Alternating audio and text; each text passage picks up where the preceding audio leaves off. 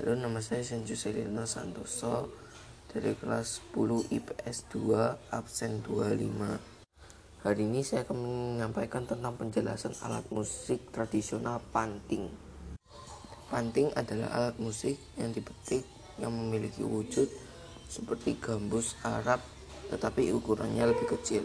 Pada waktu dulu, musik panting hanya dilakukan secara perorangan atau secara solo.